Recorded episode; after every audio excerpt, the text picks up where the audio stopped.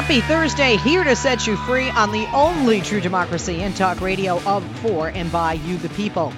Good afternoon and welcome or welcome back in this hour. Great guest joining us, one of my absolute favorites. Later in the hour, Talk Media News live from our nation's capital giving us updates. No rip from the headlines today. We're going to get to it, but of course, we welcome, encourage, and invite you to call with your questions, your comments, your opinions, your concerns. 8886 Leslie, 888 653 7543 is the number. More than a pleasure to welcome somebody who is um, a, a brilliant man, has an extensive background I always learn something from him. I know that you do as well. An enjoyable guest, and uh, I am honored uh, to be able to say he is also a friend, a personal friend. Colonel Cedric Leighton, founder and president of Cedric Leighton Associates and strategic risk and leadership consultancy that serve global companies and organizations.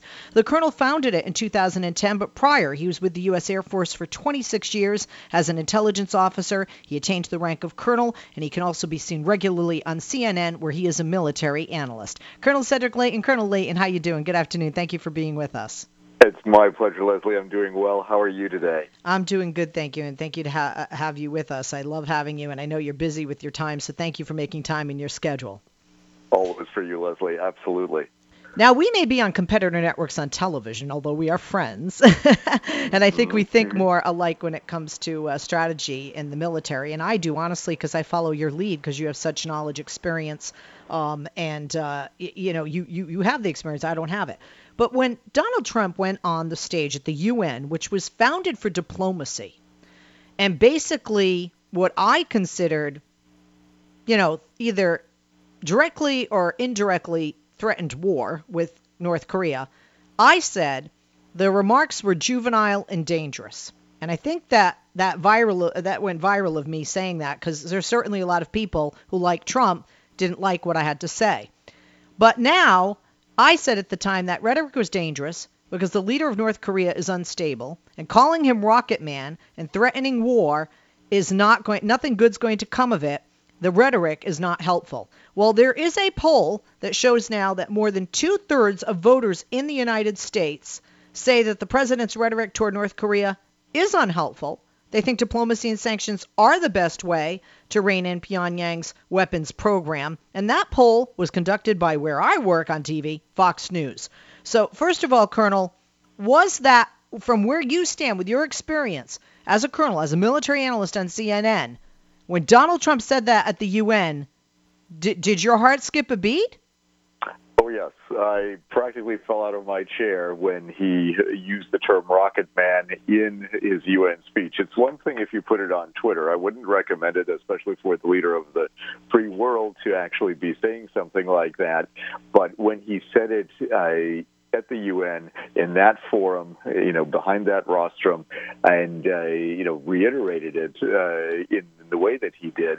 Uh, that um, that was not the place uh, nor the time uh, to to do that, in my opinion. It uh, it was, uh, you know, the the term, uh, you know, it does, you know, uh, be it is certainly a term where you where you you know have to crack a smile in some respects that it's it's being used, but on the other side, you know that uh, you know somebody is listening to this and that somebody is uh, a leader of a country uh, that uh, feels encircled by the rest of the world.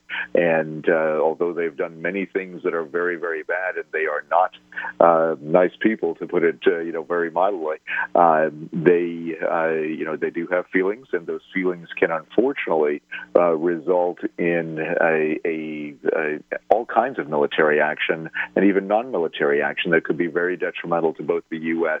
and its allies. So I think the time right now is uh, should be used uh, for diplomacy for reaching out. Uh, basically, Trump has the opportunity to have a blank slate uh, in this, or had the opportunity, I should say, to have a blank slate in the uh, Korean crisis. But this kind of paints him into a corner, and uh, that's not a good place to begin. Well, especially when you say um, that he would, as he did, unleash fire and fury um, if on North Korea if it continued to threaten the U.S. North Korea has said that um, they perceive what he said as a declaration of war, which is frightening. But I have to say, Colonel, that two things with President Trump. One, I think that he and the head of North Korea are probably more alike than any president we've ever had. And honestly, this could be a huge, uh, this could be a legacy for him being able to de- do a deal with North Korea because he says he's the great deal maker. So I think that as unprecedented as it is, because it's an unprecedented president, I am no Trump fan. I, I, I think that uh, we'll talk about how much danger he's put us and the rest of the world, and especially South Korea, in in a minute. But regarding diplomacy, he may poo-pooed that term, but really, when you're cutting a deal, that's that's diplomacy, right? Diplomacy is just cutting a deal on a political level. And I think if anybody could cut a deal with this guy, because I think they're very similar personalities, they're both narcissistic. I think Donald Trump could actually sit down with Kim Jong Un and cut a deal. Well, I think it's absolutely possible, and this is one of those things where you know it's kind of like the doctrine uh, in uh, relationships: opposites attract. Uh, and uh, you know, it's one of those things where, in in this particular case, and even during the campaign, he uh, mentioned at times uh, that why not? Why wouldn't he sit down with Kim Jong Un? And that should have been an opening. It should have been something where he could have potentially potentially done that. And you know, you go back to historically to let's say Nixon and China. Uh, Nixon was regarded, uh, President Nixon was regarded as a virulent anti-communist, somebody who absolutely uh, hated Mao Zedong and any other communist that was out there. And what does he do? He very astutely goes to China, opens up that country, and does something that is, you know, was really unprecedented for the time. Uh, and I think uh, at that moment uh, created the framework uh, for the world that followed, uh, not only uh, that particular moment, but the world that followed uh, the demise of communism uh, in in most of the world. So, so that was a, a seminal move, and it is absolutely something that President Trump could do uh, if he wanted to, and if he, you know, used his deal making skills that he talks about so much. I want to talk about the deal making because uh, that's really important. And you said you believe uh, diplomacy is helpful. Um, one one of the first things the Trump administration did is much like the past administration, past three administrations, is um, they they put sanctions on North Korea. Now I am not a fan of Steve Bannon, but there are a couple of things he said, and I want to go with the probably the second one he said first, which is um, there's really you know, no good situation with uh, North Korea. With regard to diplomacy and sanctions, it has failed in both Democratic and Republican administrations in uh, the past. So some people say, let's do something different. Going back to the first thing Steve Bannon said um, that I agree with, which is military options should never be on the table, you know, with North Korea. Do you agree with that? Do you agree a military option with North Korea should not even be on the table? And, and if so, explain why to the people listening. Well, what I would what I would say is that military options should always be options of last resort. So uh, when you start uh, talking to somebody, they should have in their mind, especially a rival country like North Korea, they should have in the back of the of their mind that something very bad could happen to them. Uh, so it becomes a potentially existential question for them if they don't uh, behave in a manner that we that we can at least deal with. Uh, but having said that, uh, you know, I think the first foray should be one in which uh, a new administration talks to uh, anybody that they can in order to diffuse tension. Sometimes it's good to work from a blank slate and to actually provide a way in which they can perhaps save face, perhaps get out of a situation that they find find themselves in. Uh, you know, the, the bottom line for North Korea is really that they want to preserve their regime. They want to be able to have uh, continuity for the Kim family, which really amounts to a kind of communist Kim dynasty. And that uh, idea of preserving continuity, uh, preserving, in essence, what amounts to uh, the continued reign of an almost godlike figure for the North Korean people, that is uh, something that is, is very important to them. So you look at what's important to them and uh, see what uh, you can do to uh, either disabuse them of the notion of the notion that they are that important, or failing that, actually say, okay, these are the kinds of things that we can accept. But if you go beyond this particular range of behaviors, uh, that is something that we cannot accept. Uh, so when it comes to negotiating with a country like this, it, it's of course very dangerous, and you have to expect them uh, to uh, lie and to cheat and to do things that are that are not, uh, you know, in in concert with what we would think uh, good behavior would be. Uh, and then we have to be careful that we're ready, willing, and able uh, to back up anything that we do with both diplomatic action, followed by economic action like sanctions actions, uh, political action that uh, may come later, and then finally, as a last resort, uh, military action if they do something uh, that is not only insanely provocative, but also something that puts lives at risk and lives of both of U.S. citizens and U.S. servicemen, but also of our allied uh, citizens and servicemen, both in South Korea and Japan in particular. Uh, so there, there are some things. I think military options are actually always out there, uh, but uh, they should not be the ones that you go to first. They should be the ones that come afterwards, after you've exhausted all other possibilities. And uh, you know, it's always always good to have a little bit of creativity, but good creativity in the conduct of diplomacy and, and other aspects of foreign relations. We're going to take a quick break. When we come back, we're going to talk more with our guest, Colonel Cedric Leighton, founder and president of Cedric Leighton Associates, U.S. Air Force intelligence officer for 26 years, and a CNN military analyst.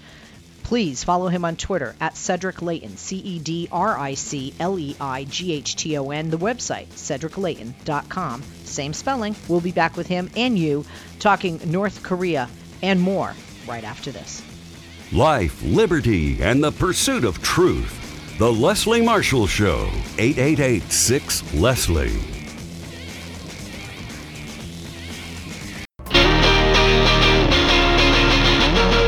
If you miss Leslie on TV this week, catch up at lesliemarshallshow.com.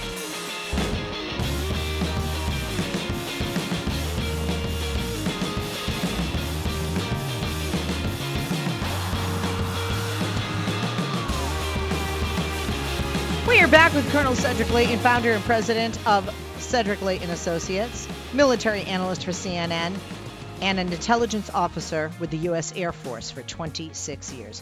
Colonel, thank you for holding and welcome back. We'll take your calls in a moment, folks. 8886 Leslie, 888 653 7543 is uh, the number.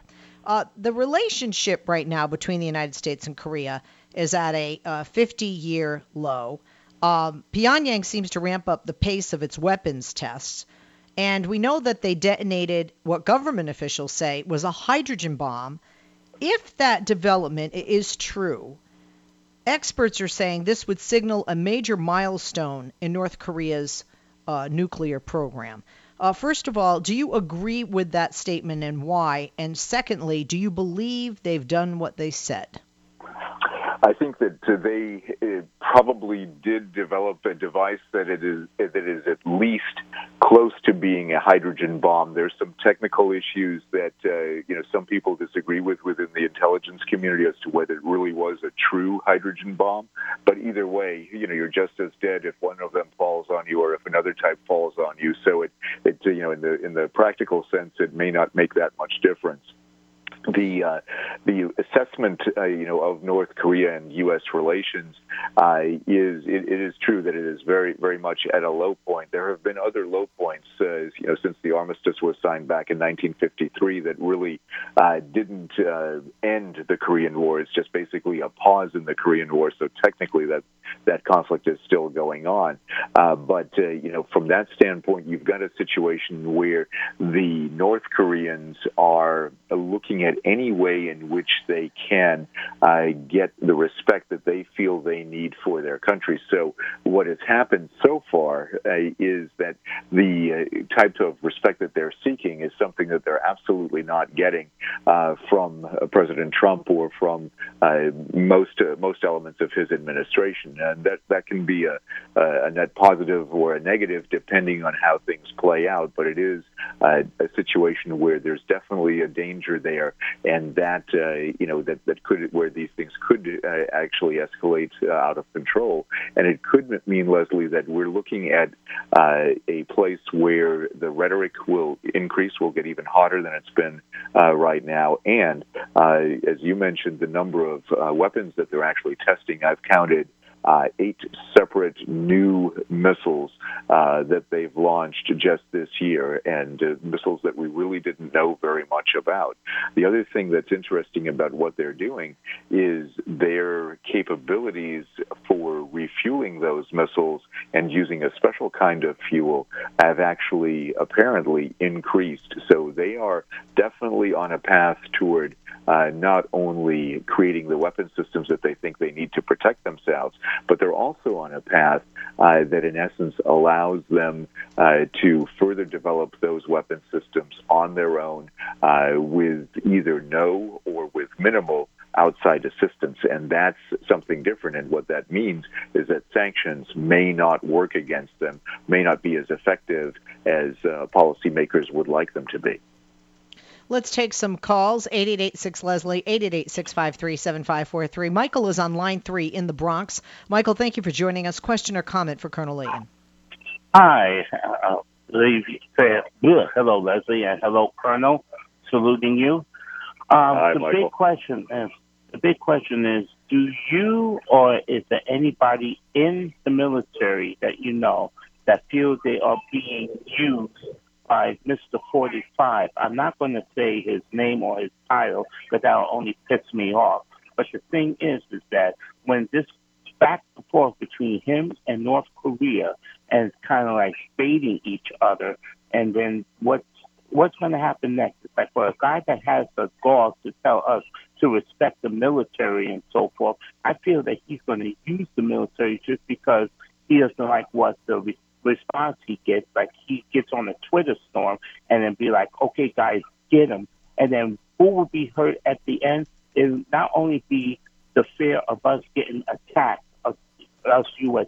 Um, civilians, but North Korean innocent people could get attacked as well and your military will be placed in jeopardy only because two people who are supposed to be world leaders are acting like a bunch of juvenile delinquents. Okay, Michael, hold that. Colonel, hold that answer. We're going to get it when we come back. Colonel Cedric Leighton is our guest military analyst with CNN. He is the CEO of Cedric Leighton and Associates. And or Cedric Leighton Associates, no and in there, founder and president. Follow him on Twitter at Cedric Leighton, C E D R I C L E I G H T O N. The website, cedricleighton.com, same spelling. Back after this with the answer and more talking North Korea. Join us, 888 6 Leslie.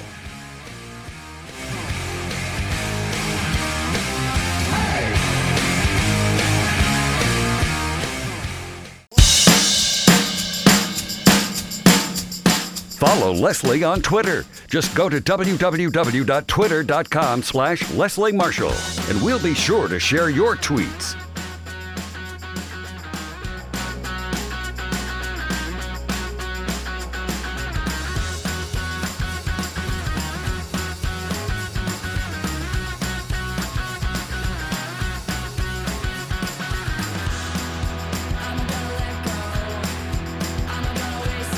Back with Colonel Cedric Leighton, founder and president of Cedric Leighton Associates, military analyst for CNN with 26 years as a U.S. Air Force intelligence officer. He's our guest. Good to have him back. Colonel, you heard the question and comments from Michael in the Bronx prior to the break. Your response? Well, I would say that uh, you know Michael talked about uh, whether or not people in the military think that they're being used by uh, President Trump, and uh, I think everybody in the military has a, a concern that uh, you know whatever they do, that the sacrifices that they make in defending our country, uh, that they be worthwhile, that they be acknowledged, and uh, you know I think we we have a much better climate in terms of civil military relations than we've had uh, in in uh, quite some time, and that's not something that's specific to this administration. It's something that very much predates it, uh, going back all the way to 9/11, and and even before that, all the way to Desert Storm. Um, having said that, uh, there are a lot of opinions in the military, a lot of different opinions, and I would say that uh, there are some people that are very concerned about, uh, in essence, being, uh, you know, being a pawn in a in a greater uh, situation where forces are playing off against each other, and we're in essence uh, cogs in the machine, so to speak, to to take an industrial age metaphor. but the the basic idea that military people have is that they are going to serve whatever the commander in chief asks them to do as long as as long as the order is a lawful order. And uh, so as this plays out, uh, they want him, most military members will want the president uh, to take every possible measure before there's an outright armed conflict uh, with North Korea. If that is there is no way to do that, then most of them, of course, would uh, be ready, willing, and able to support whatever you know is, is decided from a, a command authority perspective. Uh, but that's that's really what we're talking about here. You know, is our lives going to be wasted needlessly? Well, more is is frankly a horrible situation, and it could very well end up uh, that uh, you know we we do get into uh, a situation of, of armed conflict of one degree or another. And if that happens, uh, you don't want it to be in vain. You want it to be for the uh, the right reasons, and uh, it is it's a terrible thing to have to go through. And I think every measure should be taken, and military people, most of them would agree that every measure should be taken before we feel we have to resort to armed conflict. Um, also, uh, talking about that, I mean, there's just so many uh, issues with this. I think that people forget because we're over here um, that uh, going to war with North Korea would really be more so North Korea going to war with South Korea. In other words, the overwhelmingly large number of fatalities um, or victims um, that we are putting, in a sense, almost like targets in front of ourselves, are, are the people of South Korea, and quite frankly, even the people of North Korea, which we'll talk about in a minute. But the people of South Korea, would you agree with that, Colonel? I would absolutely, because you know when you look at where the North Koreans have their conventional artillery, it's all in a in range of Seoul. And Seoul, a, a, city, you know, where if you look at the entire metropolitan area, is about 25 million people. I mean, this is this is no small village, and it's uh, way different uh, than it was back, uh, you know, uh, 60 some years ago in the in the Korean War. And uh, this is a very clear fact, and you're absolutely right to point this out. The vast majority of the casualties in a conflict uh, on the Korean Peninsula are absolutely going to be Koreans, both north and south.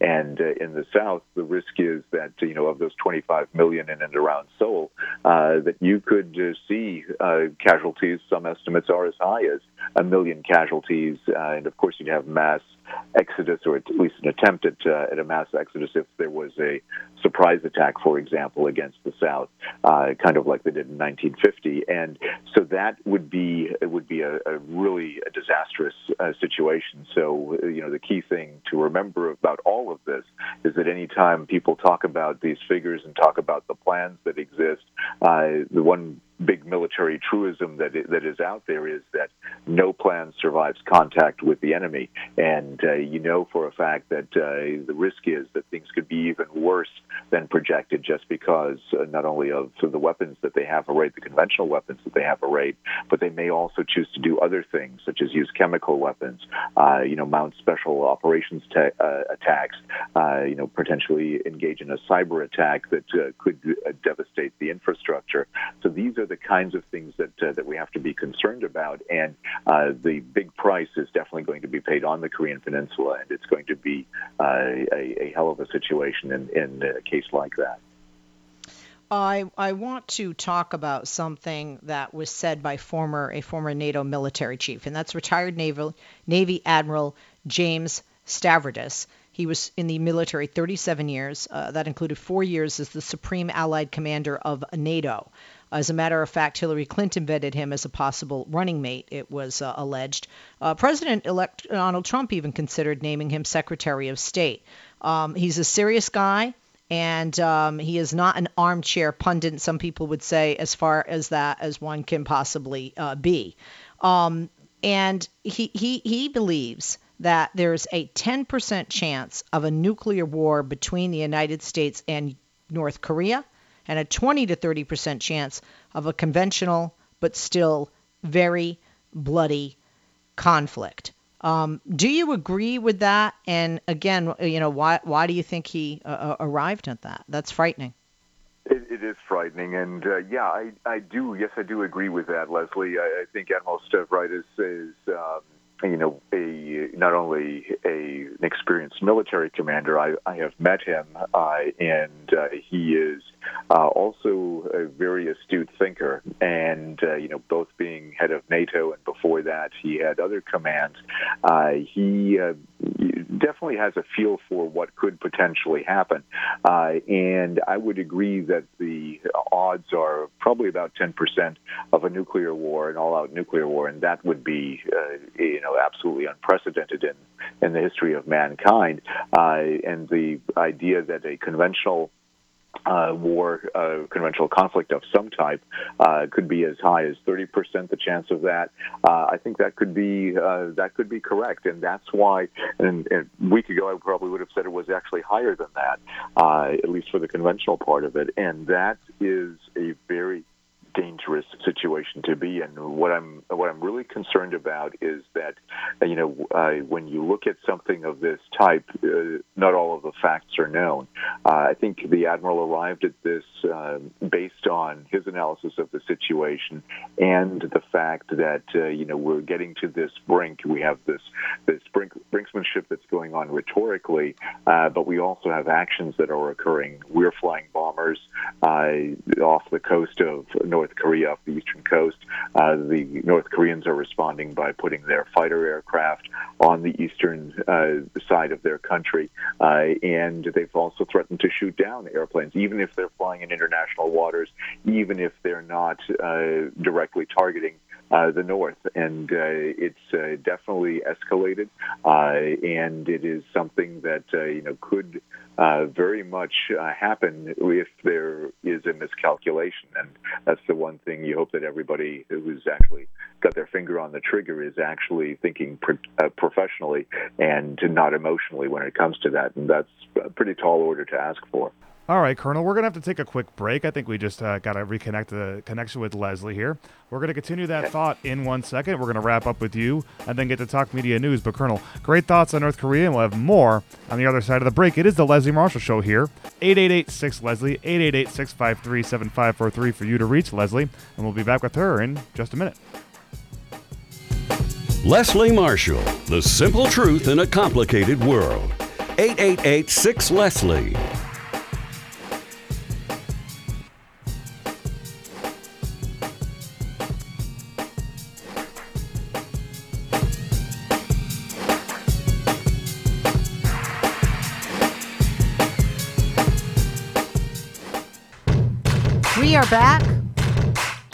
I'm Leslie Marshall. He's back as well. Colonel Leighton, sorry, we had a tiny little technical glitch, had to go to break there. Um, you were talking about retired Navy Admiral James Stavridis, who spent 37 years in the military, saying there's a 10% chance of a nuclear war with North Korea, but he said a 20 to 30% chance of a conventional and bloody conflict. Colonel? Absolutely, Leslie. I think the Admiral is right on. Admiral Stavridis is somebody I've met. Uh, he is a big thinker when it comes to military things, uh, a lot of experience as well as a lot of knowledge. And uh, this is a, a conflict that uh, you know will be a mess no matter what happens. It'll be it'll be ugly, and it will absolutely affect uh, the Korean Peninsula for many many years to come. Should it ever happen like that, so the real goal has to be not to have a conflict and to, in essence, contain the North Koreans so that they don't do damage to us and to our allies. In the past, Colonel, uh, both de- Democratic and Republican administrations have failed with diplomacy and sanctions. What would be different this time around? Well, I think the issue is China. Uh, China makes a big difference here, and if they are actually convinced uh, not to allow the North Koreans to uh, have uh, the goods that pass through uh, the bridges that connect the two countries across the Yalu River, uh, that would be a major deal. The other thing, of course, is uh, the whole banking sector. If uh, the the sanctions uh, on international financial transactions uh, are actually put into effect also by the Chinese, that could have a significant impact on the North Koreans and potentially potentially could help diffuse the situation. This is a little bit different. Sanctions, you're right, have not worked in the past, at least not to the fullest extent. but these might be different, especially if China's role changes. I, I want to also talk about, uh, you know, there's so much to talk about, but I had mentioned the people of uh, North Korea. And the people of North Korea, after those comments by Trump, um, you know what? Uh, the people of North Korea are ready for war. Um, millions have volunteered.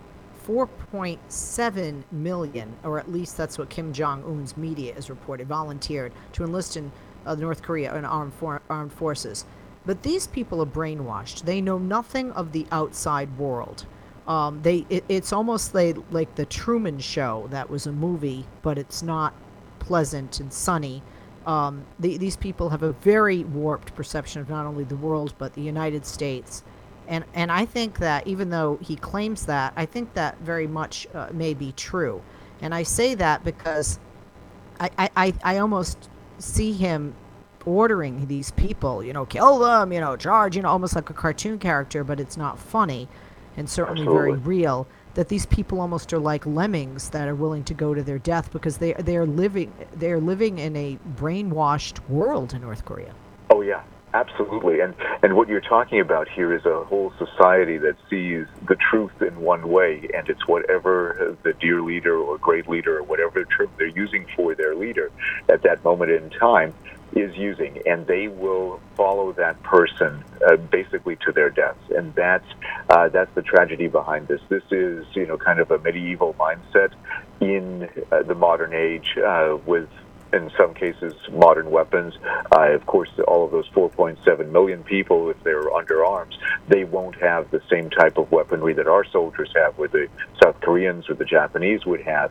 Uh, but nonetheless, it would be a horrible situation, and uh, those people would definitely end up uh, going uh, going to many of them would end up going to their deaths if they uh, came in tried to fight the way their leadership wants them to fight. Do you believe that 4.7 million people offered to enlist in the North Korean armed forces in the days um, after Trump promised to totally destroy uh, North Korea? And the reason I say that is, correct me if I'm wrong, they don't have access to Twitter in North Korea. That's right. That's exactly right. They have uh, they have a nascent uh, social media scene in in North Korea, but it's all government sanctioned. Nothing like the free for all that we have on Twitter or uh, you know in any of our other social media platforms. Uh, so yes, I think it is absolutely possible because what happens is their lives are directed every morning when people get up. They don't usually use their personal alarm clocks. They are awakened by music that is blaring at 5 a.m from thousands of loudspeakers all across either their town or their or if they're lucky enough to live in Pyongyang all across that city and that's the kind of thing that uh, uh, that you're dealing with here. You're dealing with people who are part of a, uh, they feel themselves they're part of a huge collective effort, and that effort is the Korean nation, the North Korean nation. And that is why this is entirely plausible that these people volunteered. It might not be the most effective fighting force on the planet, uh, but they're certainly among the most numerous. Um, one more question. What, what is the last thing with all of your experience in this last minute that you'd like to leave our listeners with with regard to North Korea today, Colonel? Leslie, this is one of the biggest issues that we're facing right now. Now, North Korea is a, a dangerous country. Uh, it has uh, weapons. It's developed weapons, but it's done it in a in a vacuum almost with, from everything else that's going on around the world. They've created a situation where they believe that their survival is dependent on their ability to fight the United States, but also to be seen as an equal by the United States. I don't think we should give them that status, but what we should do is we should be able to engage with them, try our best to engage with them on a diplomatic plane, uh, and do everything we can, short of capitulation, short of any appeasement of any type, uh, to make sure that we don't go into an armed conflict. Uh, there are certain red lines that we wouldn't want them crossed. I wouldn't want to have them crossed. I think what we should do is make sure that they those red lines are very clear to them, and that we also enlist the help of the Chinese to make sure that what what happens in North Korea is basically contained in North Korea. They don't want an unstable North Korea, nor do we, and it becomes really important for us to work together to. Uh, keep this the lid on this particular situation as tight as it possibly can be te- can be kept. Thank you so much. Always a pleasure to have you on. You know that I adore you. Uh, Colonel Cedric Leighton, thank you. Great respect and admiration as well as adornment. So, thank you for so being much, with Leslie. us. Thank you so much. Colonel Cedric Leighton, founder and president of Cedric Leighton Associates, military analyst for CNN. Follow him on Twitter at Cedric Leighton, C E D R I C L E I G H T O N. The website, cedricleighton.com, C E D R I C L E I G H T O N.com. Coming now for live from our nation's capital one of my favorite people, who also happens to be the Washington bureau chief for Talk Media News, Ms. Ellen Ratner. Uh, Ellen, thank you for joining us. There has been somebody who's passed away. That's a big name. Uh, that's right. Uh, Hugh Hefner has died. He died at 91. He died in the Playboy Mansion, which he had actually sold a year ago, but was allowed to live there until he died. The mansion was actually sold to one of his neighbors, uh, the Hostess Cupcake guy. Uh, so there you have it. Now, what's interesting is he's going to be uh, cremated, and his ashes are going to be in a drawer right next to Marilyn Monroe, a person that he actually put up his her pinup photograph, etc., uh, in his early Playboy magazine. Uh, what's also interesting about Hugh Hefner is he claims he slept with a thousand women. However, I want to say this about old Hugh Hefner, what? which is that we have got to thank him because he actually put sexuality talk on the main front.